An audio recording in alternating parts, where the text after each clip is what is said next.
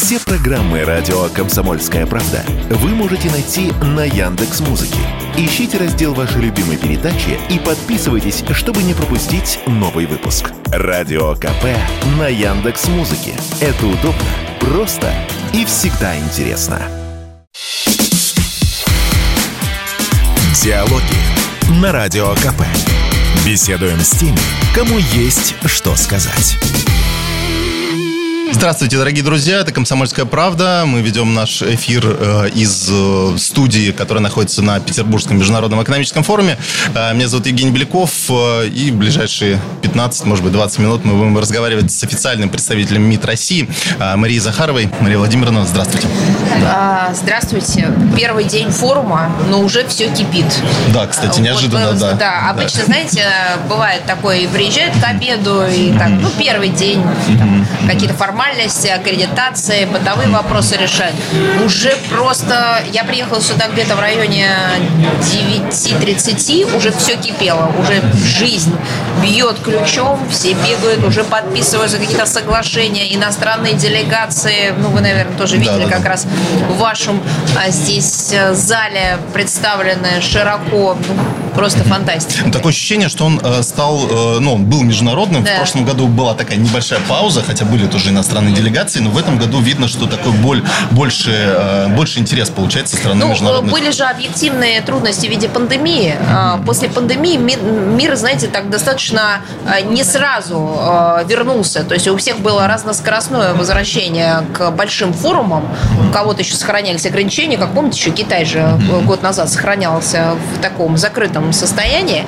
А, Кто-то постепенно как-то увязывал все это с новой логистикой, которую же сами вводили. Поэтому это просто были вопрос такой, знаете, выхода вот из э, э, периода пандемии. А сейчас, в принципе, у всех более-менее единое понимание того, э, как э, противодействовать э, вот тому самому, что, помните, мы считали же все с вами абсолютно непреодолимо. Помните, были абсолютно такие апокалиптические Да-да-да. ощущения от пандемии. Но ничего, живем же. да. Э, Какие планы на этот форум? Есть какие-то ожидания у вас?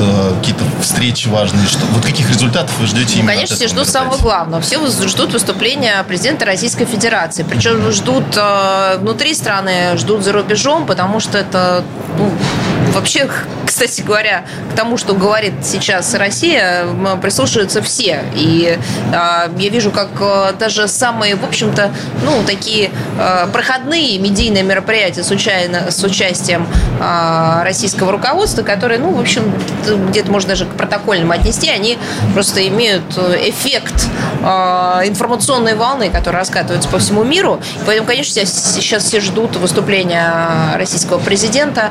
А, Есть о чем поговорить, есть э, э, что обсудить э, и с международными партнерами, и исходя из ситуации вообще в мире. Поэтому это самое главное. Что тут уж говорить, все, все в ожидании. А так, конечно, огромное количество выставочных возможностей реализованных очень интересно, информационно, много сессий. МИД на полях э, Международного экономического форума в Санкт-Петербурге тоже проводит свое мероприятие. Оно у нас завтра. Всех приглашаю. А, Оно м, посвящено проблематике э, цифровой диктатуры и цифрового ци- суверенитета. Потому что, как вы, наверное, помните, мы много лет, занимаясь выстраиванием своего цифрового пространства, получали окрики с Запада, что вы занимаетесь закручиванием гаек, что это все ведет к диктатуре. В результате оказалось, что это никакая не диктатура, а это э, просто цифровая гигиена. То, без чего современная цифровая среда просто не может существовать. А вот там у всех свободных, открытых и либеральных, э, так сказать, э, с этим начались проблемы, потому что это действительно откат в э, настоящую либеральную диктатуру.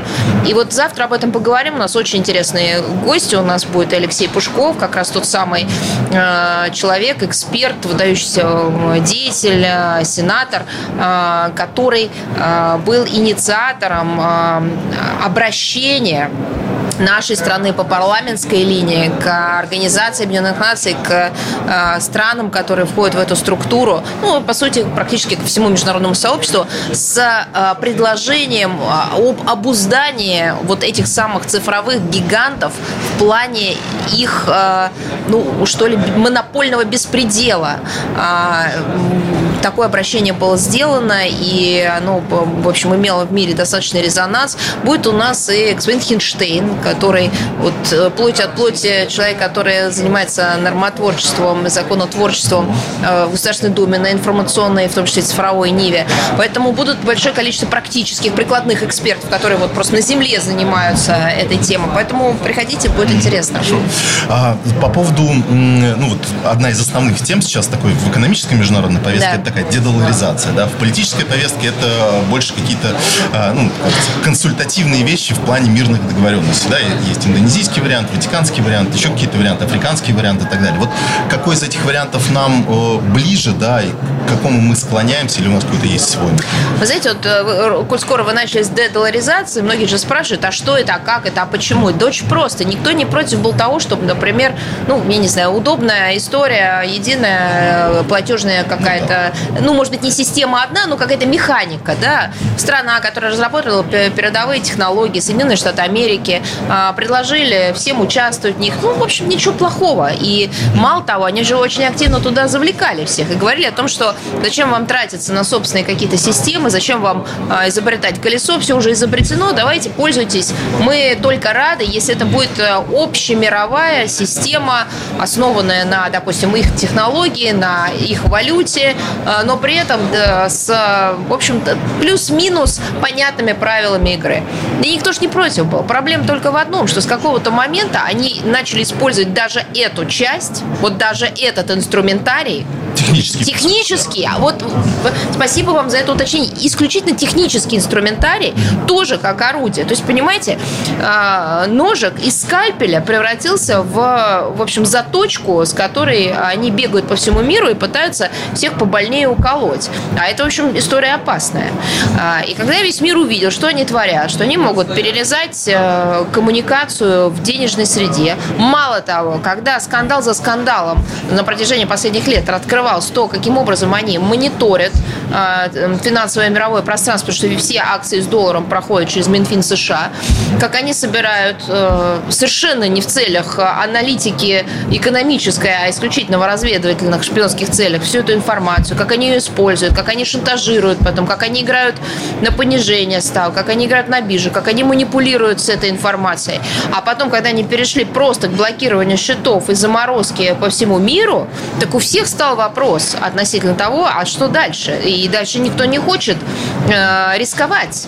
И, э, от, может быть, знаете, прозвучать такой ответ, ну, надо просто играть по американским правилам, и тогда вас не тронут. Я напомню, э, многие страны играли по американским правилам, и многие главы государств разных стран играли по американским правилам.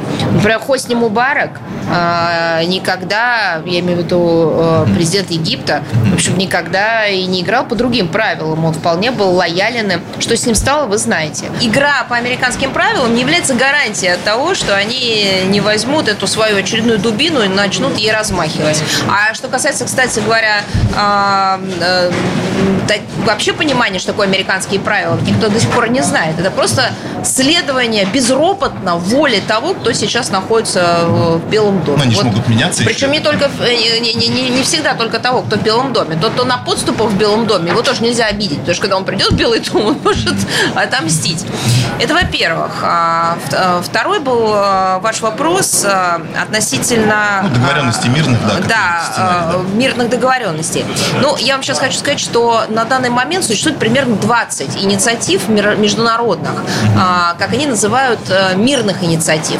Мирные планы, тезисы, какие-то, знаете, такие наметки. Они разные и по э, форме появления, то есть иногда это позиция государства, ну, например, как в Китае. Где-то это позиция какого-то конкретного политического деятеля. А, кстати говоря, может быть, даже не согласованная с правительством, просто вот он вносит такое предложение инициативу. Поэтому вот примерно, если брать, то это примерно 20 сейчас таких появилось инициатив. Ну, конечно, наиболее развернутые подходы мы увидели от э, китайских друзей. А, был опубликован в феврале позиционный документ МИДом Китая. Многие из положений этого документа, они созвучны нашим, они просто являются таким не, не таким совпадающим подходом, ну, например, э, э, понимание первопричин кризиса. Второе, прекращение необходимость просто прекратить подливать масло в огонь э, и раздувать этот э, э, конфликт, тем более, если это мирный план, то он должен это и фиксировать, а не наоборот, призывать к тому, к чему призывают на Западе, к войне до последнего украинца, как они это реально на практике-то и формулируют именно так. Там же заложены такие вещи, как суверенитет, взаимоуважение, международное право, ну, базовые вещи, которые, еще раз говорю, нам очень очень созвучны. Поэтому мы ценим, понимаем и э, ну, поддерживаем подобные устремления.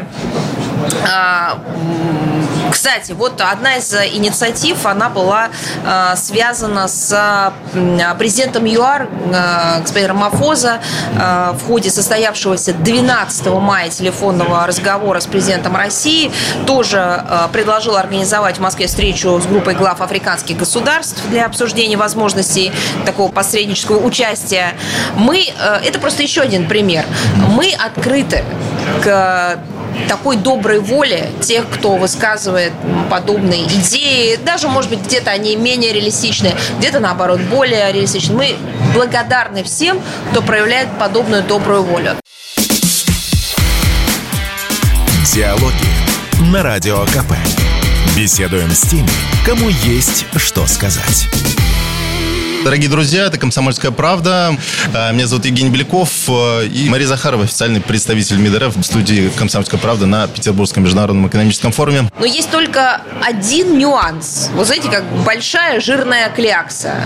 Это позиция киевского режима, который сам себе, напомню, запретил ведение переговоров.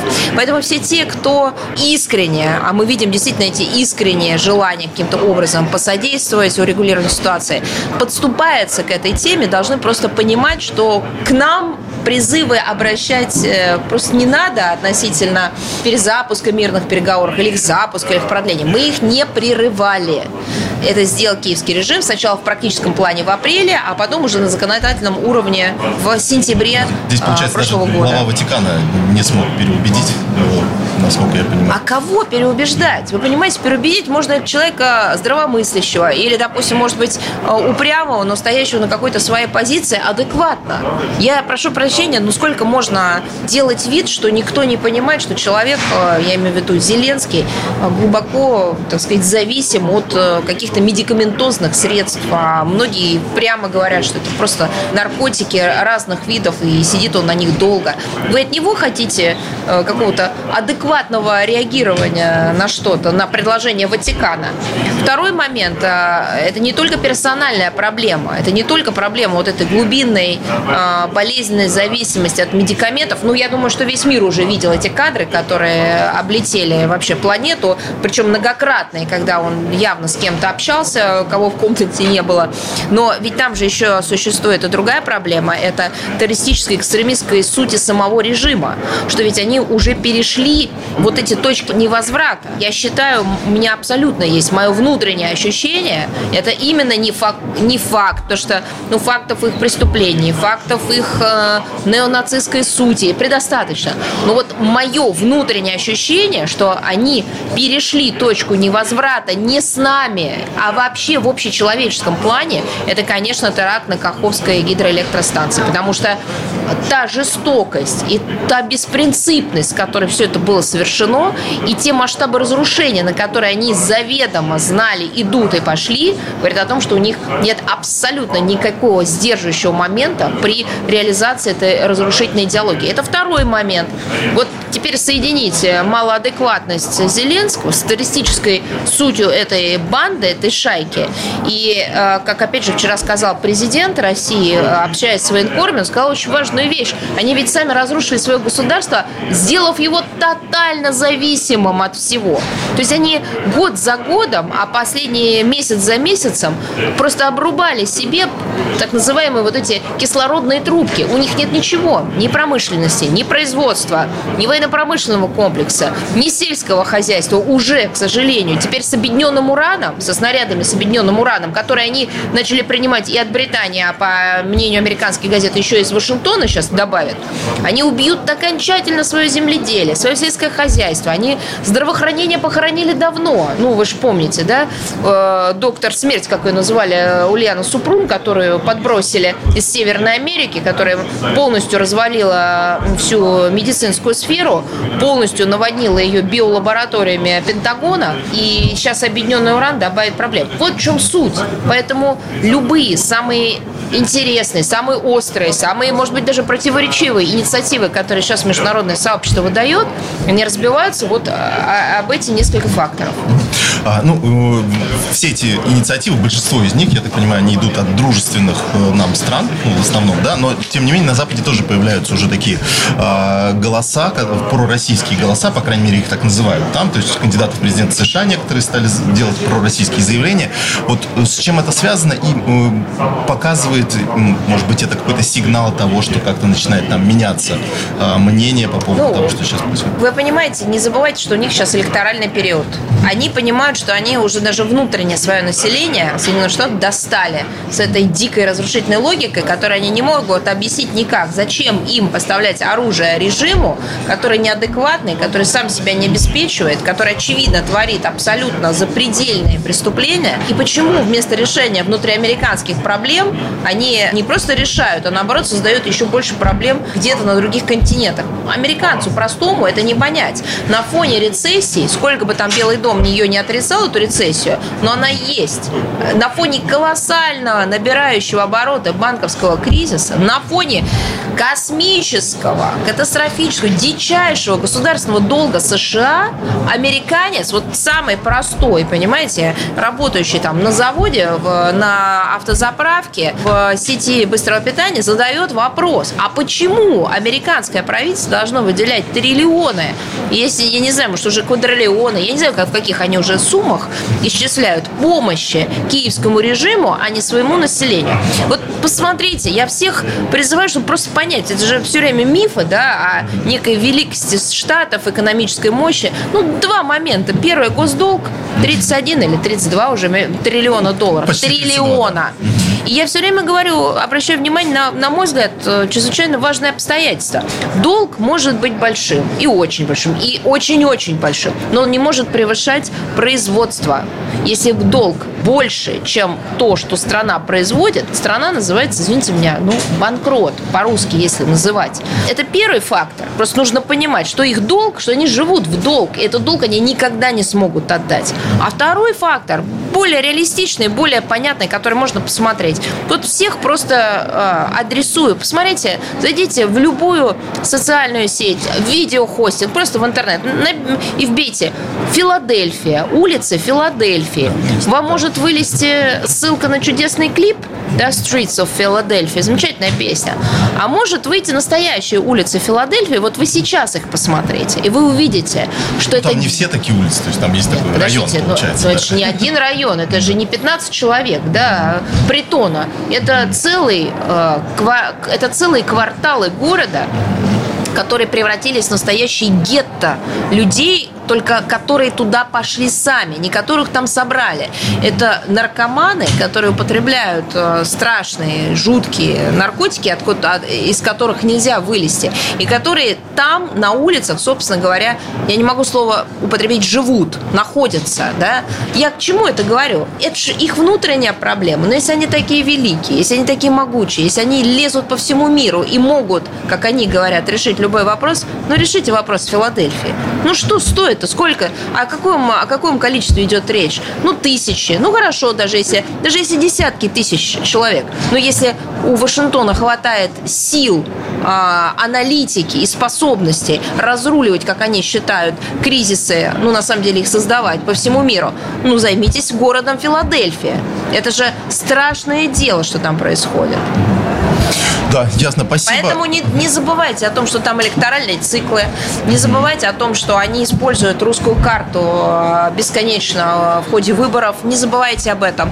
А есть еще очень важный момент, э, понимаете, когда я слышу о том, что э, какой-то политик сделал какое-то заявление на Западе, его назвали пророссийским просто за то, что он констатировал истину. То есть, вот понимаете, если кто-то сегодня скажет, что сегодня 14 июня, и я скажу, что сегодня 14 июня. Это не значит, что у нас с ним совпадающие политические взгляды. Это значит, что мы просто констатируем оч- очевидный факт.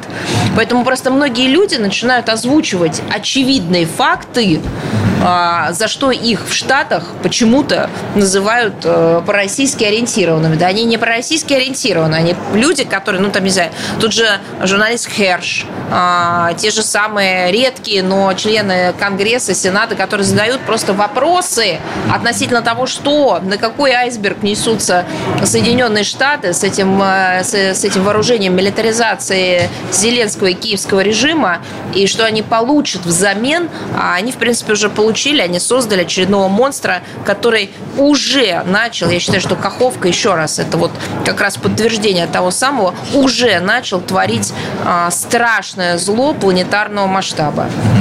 Что касается нашей внешней политики, у нас такая, она достаточно активная сейчас. Мы обрастаем союзниками и, собственно, уже пошли разговоры о том, чтобы э, увеличить, э, может быть, э, объединение БРИКС.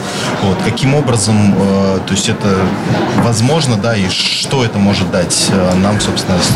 Вы знаете, мы же не обрастаем союзниками, партнерами, друзьями сейчас. Это процесс, он длится давно. БРИКСу много лет. Вот я сегодня встречалась с иностранной аудиторией, мы об этом говорили, и в частности участники нашей встречи, которая организовала Россотрудничество, задавали мне вопрос. Вот Запад обнаружил э, такой фактор, как БРИКС. Я говорю, ну, доброе утро, Запад.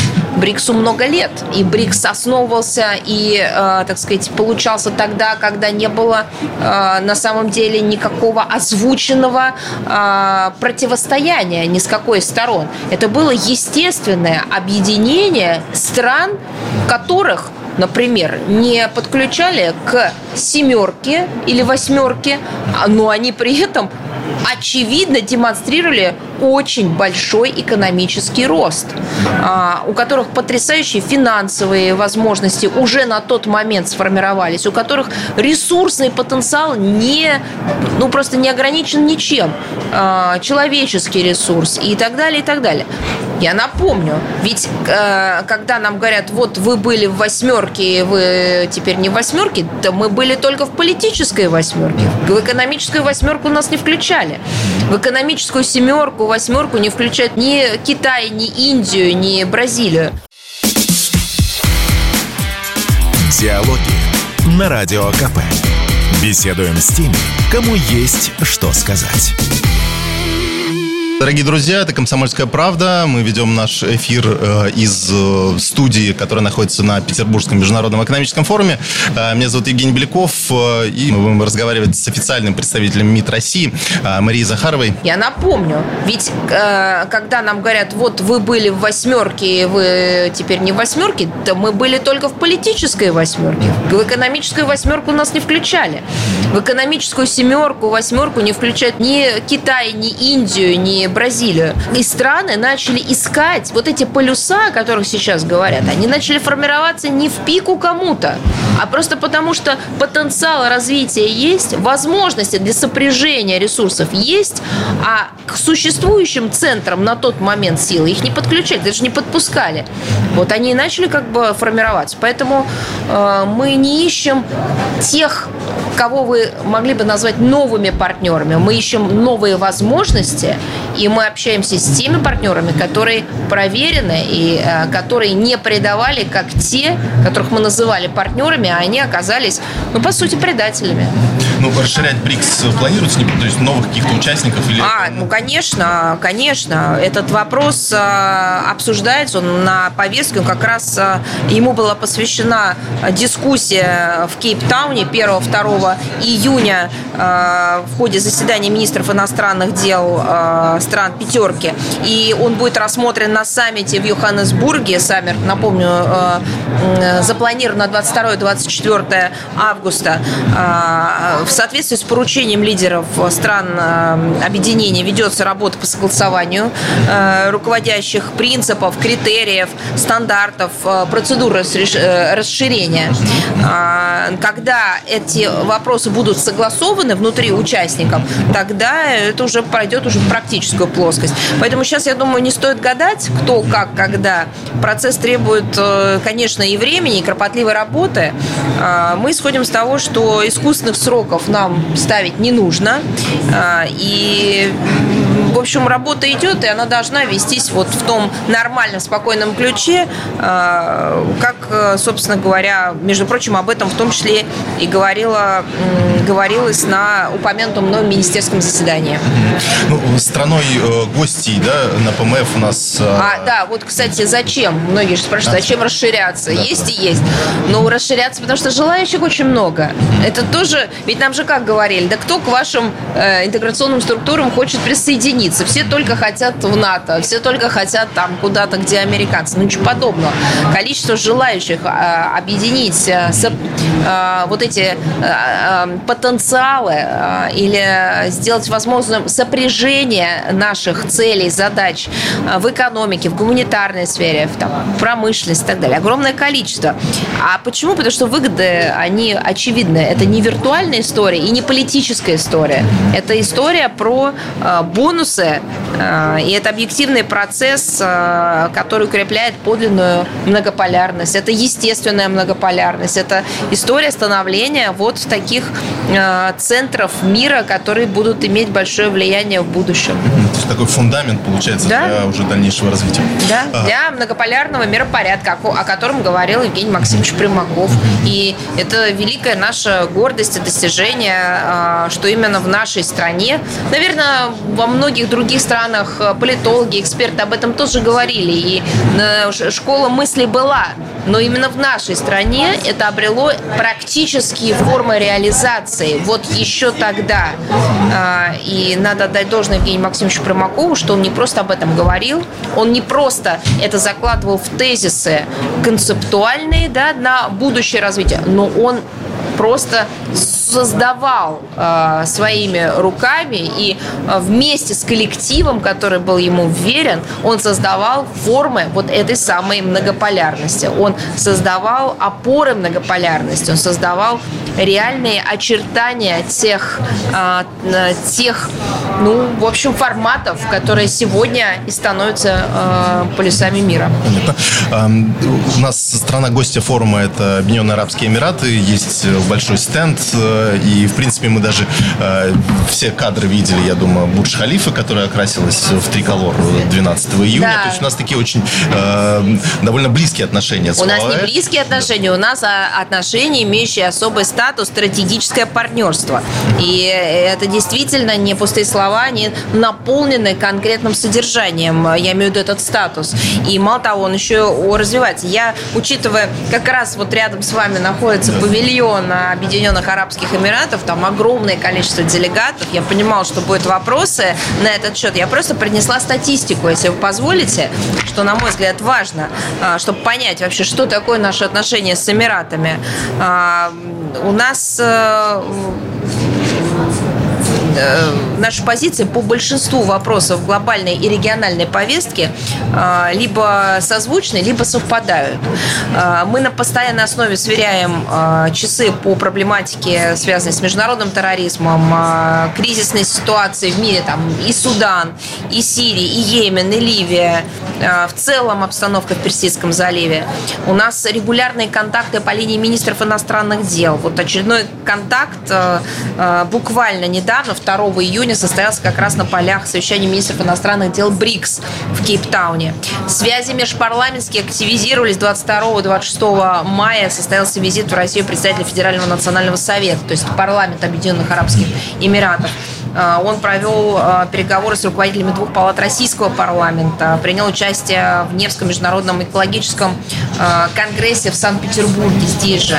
У нас профильные министерства и ведомства ведут контакты. Вот у нас, например, в этом году Россию посетил министр юстиции этой страны. Он участвовал, опять же, здесь, вот в этом помещении, в этом здании, в юридическом форуме. А, государственный министр по внешней торговле прибыл для работы в 14-м международном экономическом форуме России «Исламский мир» Казань форум. А, Эмираты, Объединенные Арабские Эмираты являются нашим а, главным внешнеэкономическим партнером в арабском мире. И у этого есть доказательства в виде цифр. Вот в 2022 году взаимный товарооборот обновил свой исторический максимум и достиг рекордной отметки 8,8 8,98 э, миллиардов долларов США. Вот вам конкретная цифра и конкретное доказательство. Ну и, конечно, работает наша межправительственная комиссия. А, ну, примеров огромное количество, поэтому продолжаем тесную координацию и по мировому рынку нефти в рамках ОПЕК+. А, это фактор обеспечения баланса спроса и предложения, а, собственно, фактор достижения справедливых мировых цен на, на энергоносители. То есть это элемент э, мировой стабильности, э, в которых отношения между нашими странами играют огромную роль. Ну и, конечно, туристическое направление. А, очень популярное. У нас, опять же, цифры только за 22 год 910 тысяч россиян посетили Эмираты.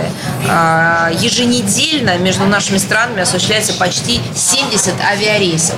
Вот к вопросу, что и почему и как у нас с Эмиратами. И почему такой огромный стенд, и почему это основной гость э, э, Международного экономического форума, если говорить о государствах. Ну, я думаю, еще, кстати, многим бы э, вопрос, который многих тоже интересует, я думаю, как раз в связи с тем, что у нас такие крепкие отношения с Эмиратами, что у них, по сути, такая же ситуация, как условно и у нас, то есть они нефтедобывающая страна изначально, да, но они настолько хорошо смогли воспользоваться этим преимуществом, что, ну, в общем, диверсифицировали свою экономику и сделали ее, ну, ну, там, нас, а, помимо этого, у нас же еще есть теперь уже и общее гуманитарное пространство, потому что есть э, граждане нашей страны, которые там проживают, кто-то там работал на протяжении многих лет, а, совместные семьи. А, я думаю, что вы, наверное, слышали, была в сентябре 22 года открыта русская школа в Абу-Даби. Это филиал автономной некоммерческой образовательной организации областная гимназия имени Примакова. Сергей Ильич Лавров, министр иностранных дел России, посетил, ему все это показали, он знакомился даже с учебными планами. То есть действительно было все очень интересно, но это не единственная школа, есть и еще школы. Поэтому, а, видите, на всех направлениях а, очень активное взаимодействие. Ну и самое главное, вы понимаете, нет стран, у которых между друг другом не было бы каких-то проблем, каких-то трений, каких-то нерешенных вопросов. Но вопрос в том, как мы к ним относимся, к этим проблемам. Ставили мы на пьедестал и молимся на негатив, или мы наоборот на пьедестал возводим а, позитивный опыт, опыт преодоления ситуаций, взаимную помощь, взаимоуважение, а, равенство, а, взаимовыгоду и действительно такую взаимную поддержку в сложных моментах. Вот э, с Эмиратами у нас как раз второй путь. Ясно, хотелось бы больше таких э, взаимовыгодных отношений. Спасибо вам большое. Вам спасибо. Мария Захарова, официальный представитель МИДРФ, была в студии «Комсомольской правды» на Петербургском международном экономическом форуме. Всего доброго, до свидания. Диалоги на Радио КП. Беседуем с теми, кому есть что сказать.